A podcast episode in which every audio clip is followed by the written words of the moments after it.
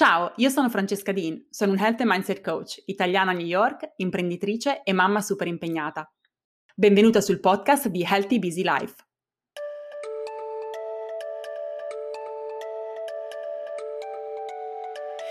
Benvenuta a un nuovo episodio di Healthy Busy Life.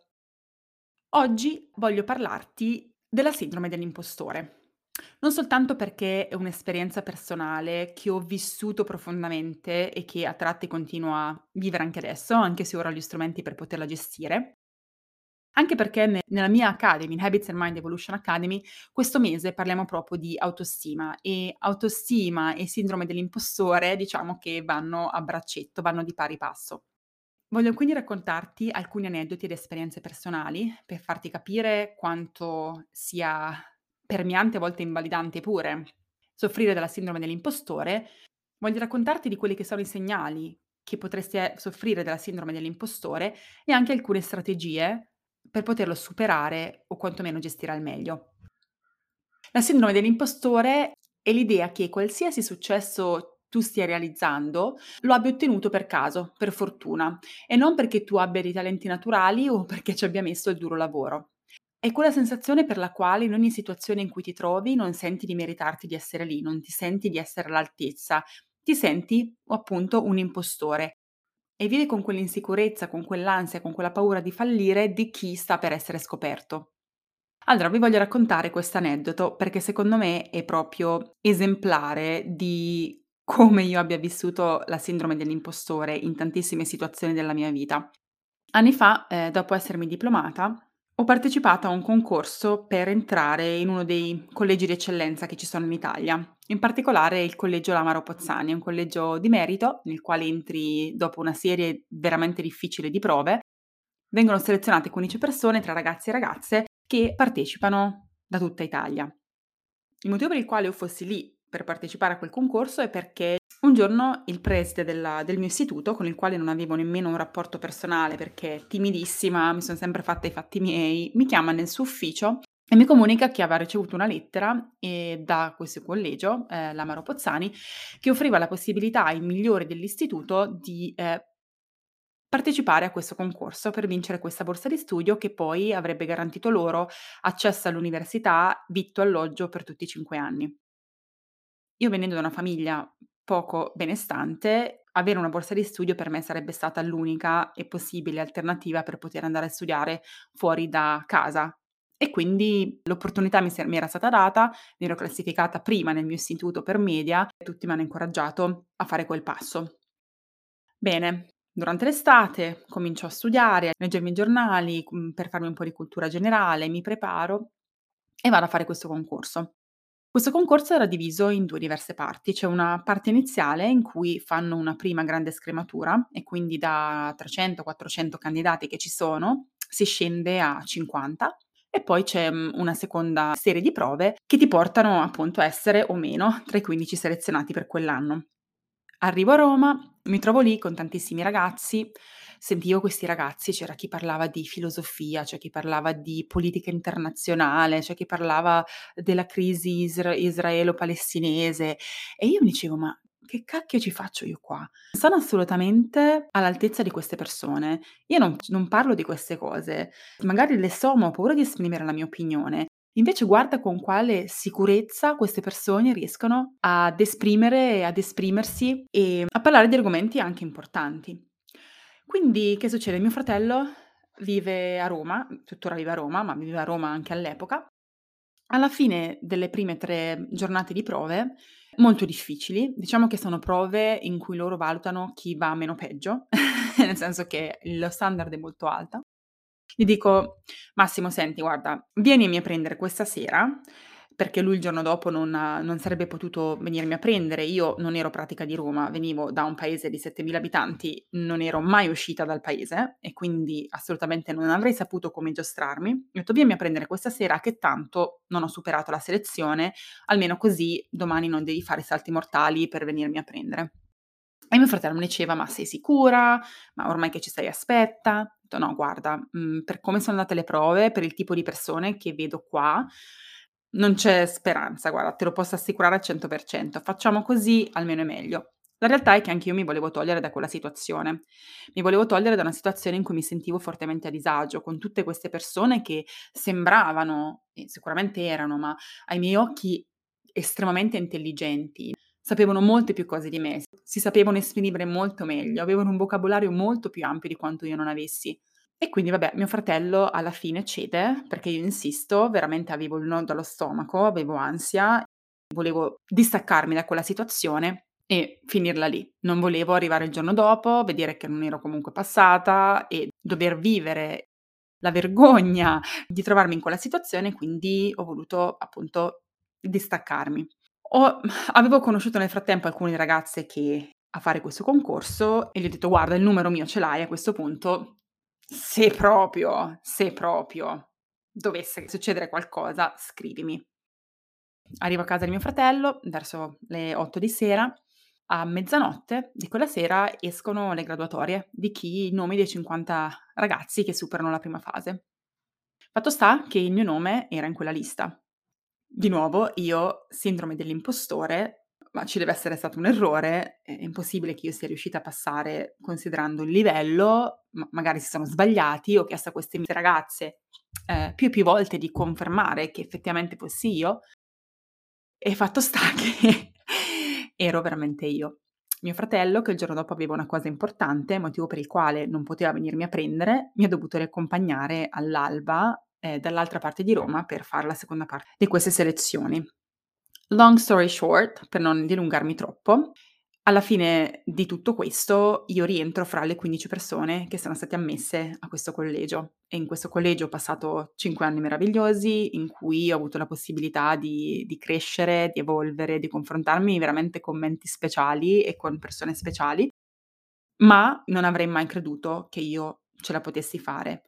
Ho tentato perché mi era arrivata l'opportunità e non mi sembrava il caso di dire di no senza provarci, ma ave le mie speranze erano pari allo 0.01%.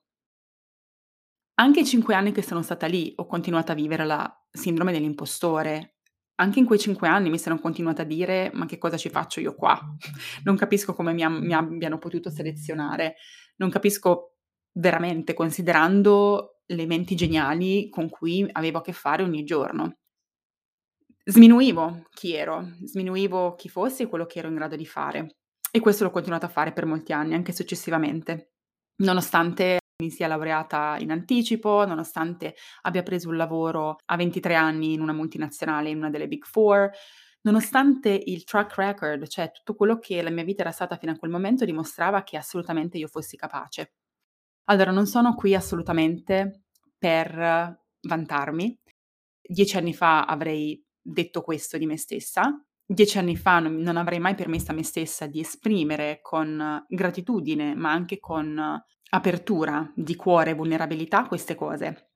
Perché appunto, vivendo l'imposter syndrome, mi ero sempre detta che ok, sono qui, queste sono le cose che ho conquistato, questi sono i miei successi, ma in realtà è tutta fortuna e prima o poi mi sgameranno.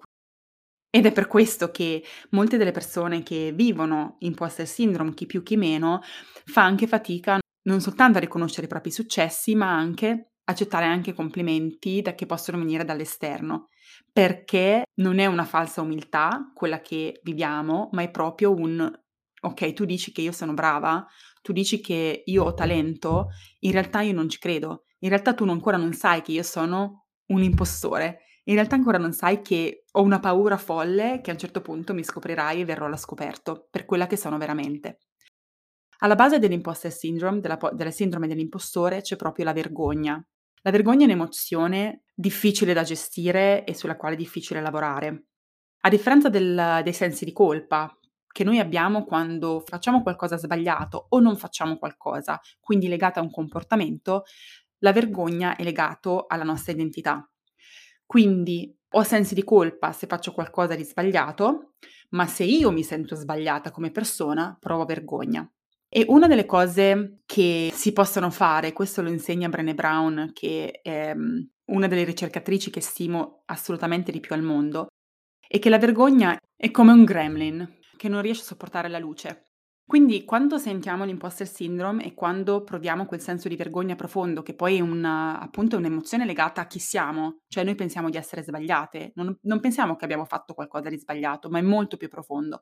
Pensiamo di essere sbagliate. Per sconfiggere quel mostro, per sconfiggere quel gremlin, l'unica cosa che possiamo fare è metterlo in luce. Rompere il silenzio. Parlare, raccontare, dirci che sì, ho paura, sì, o sono insicura, sì, in questa situazione non mi sento all'altezza. Dirlo, parlarne, confrontarsi, in primis con noi stesse, ma anche con qualcun altro. Questo è sicuramente un primo modo per, per poter imparare a gestire la sindrome dell'impostore. Prima di arrivare però a un po' di, come dire, tips, chiamiamole così, o strategie che ci possano aiutare in questo, anche raccontarvi quello che io ho fatto e quello che io sto continuando a fare Vorrei un attimo delineare quelli che sono i segni, i segnali che probabilmente stai soffrendo della sindrome dell'impostore. Magari nell'ascoltare la mia storia già hai preso qualche spunto. Ti sei già rivista e quindi hai già individuato delle situazioni nella tua vita in cui questo ti capita.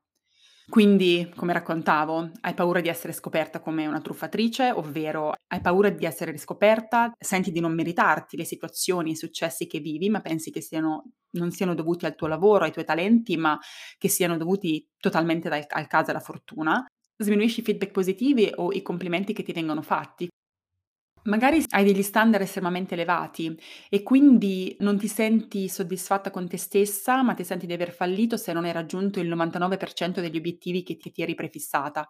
Soffri della sindrome dell'impostore se magari devi sapere tutto su un argomento prima di poter cominciare un progetto, oppure immediatamente cerchi certificazioni o corsi che ti permettano di migliorare le tue competenze. E questo per carità non è di per sé sbagliato, ma a volte ci rallenta nei nostri progressi, perché significa che procrastiniamo nel cominciare. Un altro esempio è quando magari non ti provi a candidare per una posizione di lavoro perché non senti di avere il 100% dei requisiti che vengono richiesti nella descrizione del ruolo. E questa è una grande differenza fra donne e uomini. È molto più probabile che un uomo si candidi per una posizione per cui non ha il 100% dei requisiti che una donna. La donna tendenzialmente, se ha il 60-70% dei requisiti ma gli manca quel 30%, non ha quella sicurezza di lanciarsi. Un altro segnale che potresti soffrire della sindrome dell'impostore è quella che viene chiamata la sindrome da superwoman e io ne ho sofferto ma fino a relativamente poco tempo fa, è quella di voler lavorare fare di più di chiunque altro proprio per dimostrare che non sei un impostore. Ti senti che devi raggiungere successi in ogni area della tua vita quindi devi essere al 100% al lavoro, al 100% come genitore, nelle tue relazioni, per dimostrare appunto che vali, per dimostrare che quella posizione agli altri, anche se tu non ci credi, anche se tu continui a vivere in quell'incertezza e in quella paura di fallire e in quell'ansia di non essere nel posto giusto, proprio per dimostrare che non sei un impostore. E quando non riesci a realizzare qualcosa o devi rinunciare a qualcosa o non riesci a dare al 100% in ogni area della tua vita, perché poi non è possibile farlo, ovviamente questo ti crea stress e ulteriore ansia. Sì, potresti soffrire della sindrome dell'impostore quando pensi che se per fare qualcosa ti ci vuole troppo tempo, troppo sforzo, di non essere all'altezza, di non avere un talento naturale e quindi che non sei good enough, che non sei abbastanza per poter essere in quella situazione, portare avanti quel progetto, essere in quella relazione, qualsiasi sia il caso specifico che si applica a te. Se ti trovi a fare qualcosa che richiede un maggior sforzo mentale, invece che pensare che puoi imparare o allenarti a migliorare, pensi che non fa per te e quindi se ti trovi in quella situazione vivi la sindrome dell'impostore. È un po' avere un, quello che si chiama un fixed mindset invece che un growth mindset, ovvero un mindset, una mentalità fissa per la quale tu sei nato in un certo modo, certi talenti ce li hai o non ce li hai, non puoi migliorare, piuttosto che avere un mindset della crescita, per cui sai che magari non ci sei in quel determinato momento, però puoi lavorarci sopra e puoi migliorare. Quindi se sei una perfezionista, se pensi che ti devi preparare all'eccesso prima di cominciare un progetto, mm, se tendi a procrastinare, se fai fatica a chiedere aiuto e pensi di dover fare tutto da sola, se pensi che una cosa che richiede sforzo e che non ti viene subito così naturale non sia per te, allora è probabile che vivi, in, almeno in alcune circostanze della tua vita, la sindrome dell'impostore. Innanzitutto chiediti, quali sono le situazioni nelle quali ti senti un impostore?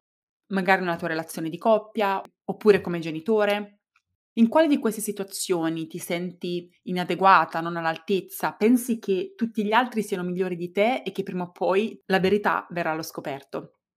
Fai una riflessione e pensa quali sono queste situazioni. L'unico modo per smettere di agire come un impostore è di smettere di pensare come un impostore. Innanzitutto separando le tue emozioni dai fatti. Intanto, se il 70% delle persone ne soffrono, vuol dire che la maggior parte delle persone che tu pensi siano più capaci di te, probabilmente pensano di te la stessa cosa. Ci saranno delle volte in cui ti senti stupida. Sicuramente a me succede, ma il fatto che io mi senta stupida non significa che io lo sia veramente. E quindi me lo continuo a ricordare. Cerco di separare le emozioni dai fatti. È importante sviluppare una buona risposta al fallimento e a sbagliare. E su questo io ho lavorato tantissimo e per me è stato life changing, è stato il game changer, quello che veramente ha cambiato le carte in gioco. Siamo esseri umani e ovviamente se facciamo sbagliamo. Quindi che tu abbia avuto dei fallimenti nel passato non c'è ombra di dubbio. Ma se guardi i tuoi fallimenti passati ti renderai conto che hanno avuto un impatto sulla tua vita adesso molto più piccolo di quello che pensavi in quel momento.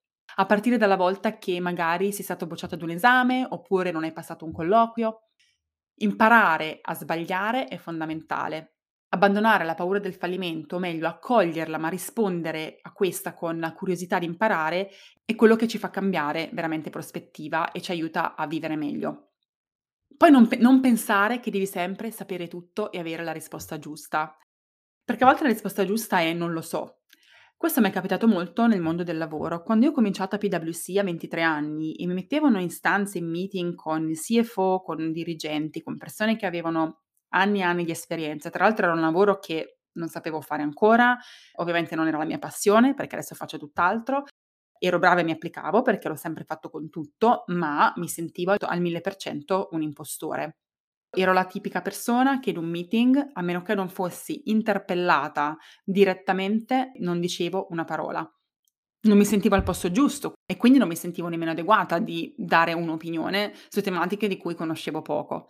Di nuovo, da perfezionista, se non sapevo tutto al 100% precisamente, non mi sarei espressa. Ma spesso, anche quando venivo interpellata, non riuscivo a dire non lo so.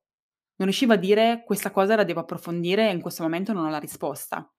Provavo piuttosto a inventarmi risposte di qualsiasi tipo, giusto per dimostrare e validare che io meritavo di essere in quella stanza, anche se io non ci credevo. E questo mi succedeva anche nelle mie relazioni personali, per cui mi, mi capitava di rispondere sempre in maniera molto difensiva quando venivo interpellata su qualcosa o qualcosa mi era fatto notare. Non riuscivo ad accettare il fatto che potevo sbagliare, non riuscivo ad accettare il fatto che sì, è vero, ho sbagliato, scusa. No, dovevo trovare una giustificazione a quel mio comportamento. Questi sono tutti sintomi di sindrome dell'impostore. Il problema più grande è che quando noi pensiamo che quello che noi riusciamo a realizzare non dipende da noi, ma dipende dal caso, dalla fortuna, quando noi pensiamo che se siamo in una situazione perché ci siamo capitati non si sa come, perdiamo il controllo, non abbiamo il potere. Significa che non crediamo di avere il potere di cambiare le cose nella nostra vita ed è quello che ci mette in una posizione di inerzia, ci mette in una posizione di, di paura, ci mette nella posizione di rimanere all'interno della nostra area di comfort, non ci permette mai di spingerci oltre, perché non pensiamo mai di essere qualificati per fare nessuna scelta o per prendere nessuna decisione. L'unico modo in cui viviamo una vita in cui ci sentiamo realizzati è lavorare su un percorso di cambiamento continuo. Cambiamento che sia positivo, ovviamente, ed intenzionale. Quindi è importante cambiare le conversazioni che abbiamo con noi stesse e non pensare che quello che ci capita o ci è capitato nel passato, i successi, che, i traguardi che abbiamo realizzato ci siano capitati per caso. Certo, ci sono delle condizioni e delle opportunità che devono emergere in alcuni casi, ma non vuol dire che se ci siano le opportunità tutti le colgano. Il fatto che non le abbiamo colte e il fatto che ci abbiamo lavorato sopra e il fatto che abbiamo realizzato qualcosa significa che siamo assolutamente in grado di farlo. Anziché vivere con la paura che prima o poi qualcuno ci scoprirà che siamo degli impostori, innanzitutto accettare il fatto che possiamo sbagliare, che sbagliare non, non è qualcosa che qualifica la nostra identità, la nostra persona, non ci dovrebbe portare vergogna, ma è semplicemente qualcosa che è normale che succeda in ogni, in ogni percorso più o meno intenzionale. Cominciarci a dire che quando ci troviamo in una nuova situazione, perché vogliamo creare nuove situazioni nella nostra vita per crescere, per evolvere, per sentirci realizzati, non vogliamo rimanere dove siamo. Siamo degli individui che hanno la necessità di evolvere. Nell'arco della nostra vita abbiamo la necessità di evolvere. Quando siamo bloccate perché abbiamo bloccato quell'evoluzione. Quindi se vogliamo metterci nelle condizioni di fare di più, per di uscire dalla nostra area di comfort, di fare cose anche se non siamo in quel momento sicure di riuscire, possiamo dirci cose come: "Chiunque comincia qualcosa di nuovo si sente così all'inizio, quindi è normale che non ho tutte le risposte, è normale che non ho tutte le competenze, ma le posso andare a trovare". A me aiuta tantissimo a visualizzare il mio successo e questa è una pratica che io ho inserito addirittura nella mia morning routine. Ogni mattina io investo 1 o 2 minuti del mio tempo per visualizzare la mia idea di successo. Non so quale scrivervela adesso, un giorno la condividerò e cambia, evolve anche quella. Però quello mi aiuta a prendere coraggio e motivarmi, un po' come fanno gli atleti professionisti prima di una gara, visualizzano a volte anche i movimenti che devono fare per segnare o per per qualificarsi, per vincere. Io faccio lo stesso. Io mi immagino nelle situazioni della vita, presente e futura, in cui mi sento che sto vivendo il successo. E in quelle situazioni mi sento adeguata, mi sento all'altezza, mi sento realizzata, felice e so che posso farlo. Non vuol dire che mi senta così ogni singolo momento della mia giornata, ma visualizzarmi mi aiuta a forgiare un mindset che è decisamente più positivo. E poi azione. Quello che si dice in inglese fake it until you make it. Ovvero non aspettare finché ti senti sicura al 100% per cominciare qualcosa, perché la verità è che il coraggio viene nel momento in cui decidi di rischiare. Prendiamo sicurezza in noi stesse nel momento in cui agiamo. Non possiamo aspettare di avere sicurezza in noi stesse per agire. Funziona al contrario. Cambiando il tuo atteggiamento, buttandoti, costruirai la sicurezza che ti serve per fare cose sempre più grandi. La razio dietro questo approccio è che tu diventi ciò che fai, ovvero la tua identità e la sicurezza che tu puoi avere in te stessa vengono forgiate dai tuoi comportamenti, dalle azioni che prendi. Quindi fake it until you make it, ovvero fai finta di saperlo fare finché poi effettivamente impari a farlo. Questo per me è stato un motto negli ultimi cinque anni, da quando ho deciso di fare la mia transizione professionale, e devo dire che mi ha aiutato veramente tanto. Noi donne facciamo fatica ad abbracciare questo fake it until you make it, un po' perché ci sentiamo disoneste, noi siamo delle anime molto oneste. In realtà non siamo disoneste, non stiamo truffando nessuno, stiamo cercando di convogliare le nostre energie verso qualcosa che per noi è importante, anche se non abbiamo ancora tutte le risposte o non abbiamo tutte le risorse o le competenze che ci servono. Ma è proprio quell'indirizzare quelle energie che ci aiuta a creare quelle competenze e a darci quelle risposte. Fake it until you make it funziona, però devi ovviamente studiare, nel senso che non puoi metterti in una situazione dove non ti senti adeguata e non fare nulla, perché ovviamente vivrai con un costante stato di ansia e vivrai costantemente quella sindrome dell'impostore che decisamente non è un brodo nel quale vogliamo nuotare. Lavoraci sopra. Lo stato d'ansia e di stress diminuisce quando hai un piano ed acquisisci le competenze che ti sembra che ti stiano mancando. Ma non devi acquisire le competenze per poi agire, tu agisci e nel frattempo acquisisci le competenze. Per me, per esempio, è stato molto nella genitorialità. Tantissime volte mi sono sentita inadeguata e non sapevo che cosa stessi facendo. Ovviamente in quel frangente dovevo comunque dare la parvenza, quantomeno ai miei figli, che sapevo ciò che stavo facendo. Decisamente ci sono state tantissime situazioni in cui mi sono sentita inadeguata, ma nel frattempo mi sono informata, ho letto, ho seguito corsi sulla genitorialità, mi sono documentata e ho creato quindi una strategia che mi fornisse la sicurezza che mancava in quell'ambito. Lo stesso sul lavoro, sulle relazioni e così via. Lavorare su te stessa, studiare, imparare, metterti in discussione, farti guidare da qualcuno, a volte importante e necessario, è quello che è importante per gestire questo senso di inadeguatezza e per smettere di continuare a vivere la tua vita continuando a sentirti un impostore. Che poi se ti senti impostore una volta ogni tanto, in concomitanza di momenti di crescita per esempio, quello è anche positivo, io quando la mia area di comfort si allarga, perché sto portando avanti dei progetti sempre più grandi, mi sto mettendo in posizioni che sono sempre meno familiari per me, è ovvio che senta la sindrome dell'impostore. Non ci ho lavorato sopra e ancora non ho acquisito le competenze che mi servono, però mi sto spingendo fuori dalla mia area di comfort, quindi lo vedo anche come una cosa positiva. Il problema è quando vivi costantemente in situazioni in cui ti senti l'impostore, se ti senti costantemente che non meriti di essere dove sei o di avere ciò che hai, lì vuol dire che è ora di avviare un processo di cambiamento in quell'area. Se ti capita sul lavoro, per esempio, magari non è il lavoro per te, come era nel mio caso. Oppure ti mancano delle competenze che devi andare ad acquisire, oppure magari devi imparare a comunicare più efficacemente. Molto spesso però la radice di questo problema siamo noi stessi e le relazioni che abbiamo con noi stesse. Se la sindrome dell'impostore ha alla base la vergogna, ovvero un senso di inadeguatezza per chi siamo, non per ciò che facciamo, è necessario che andiamo a lavorare sulla relazione che abbiamo con noi stesse. E ti voglio lasciare con un assignment, con un compito.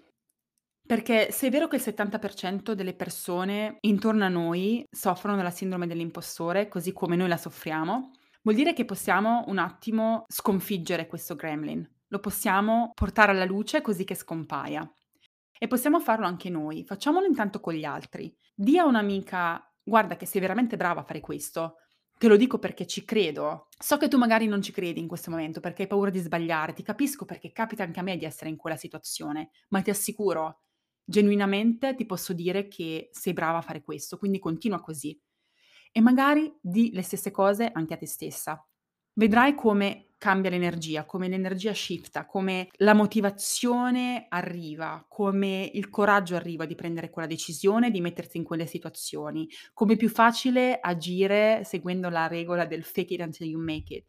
Tutto diventa più facile. L'importante è essere in movimento, l'importante è agire, l'importante è rendersi conto e riconoscere che non siamo noi sbagliate, Magari abbiamo un po' di lavoro da fare su di noi per risolvere alcune cose che ci fanno sentire così, ma non siamo sbagliate e abbiamo tutte le carte in regola per poter andare a cercare le risposte che ci servono per sentirci adeguate in ogni singola circostanza. So che ti ho dato tantissimo su cui riflettere e mi piacerebbe aprire una conversazione con te, quindi sentiti libera di scrivermi su Instagram, scrivermi un'email, confrontiamoci su questo argomento perché è veramente molto importante. Alla base del cambiamento positivo che io insegno ci sta anche un lavoro di autostima. E dato che questo è il mese dell'autostima, nella mia Academy, in Habits and Mind Evolution Academy, proprio quello di cui parleremo questo novembre, è importante per me lasciarti questo messaggio. Per oggi è tutto, noi ci sentiamo settimana prossima con un nuovissimo episodio di Healthy Busy Life.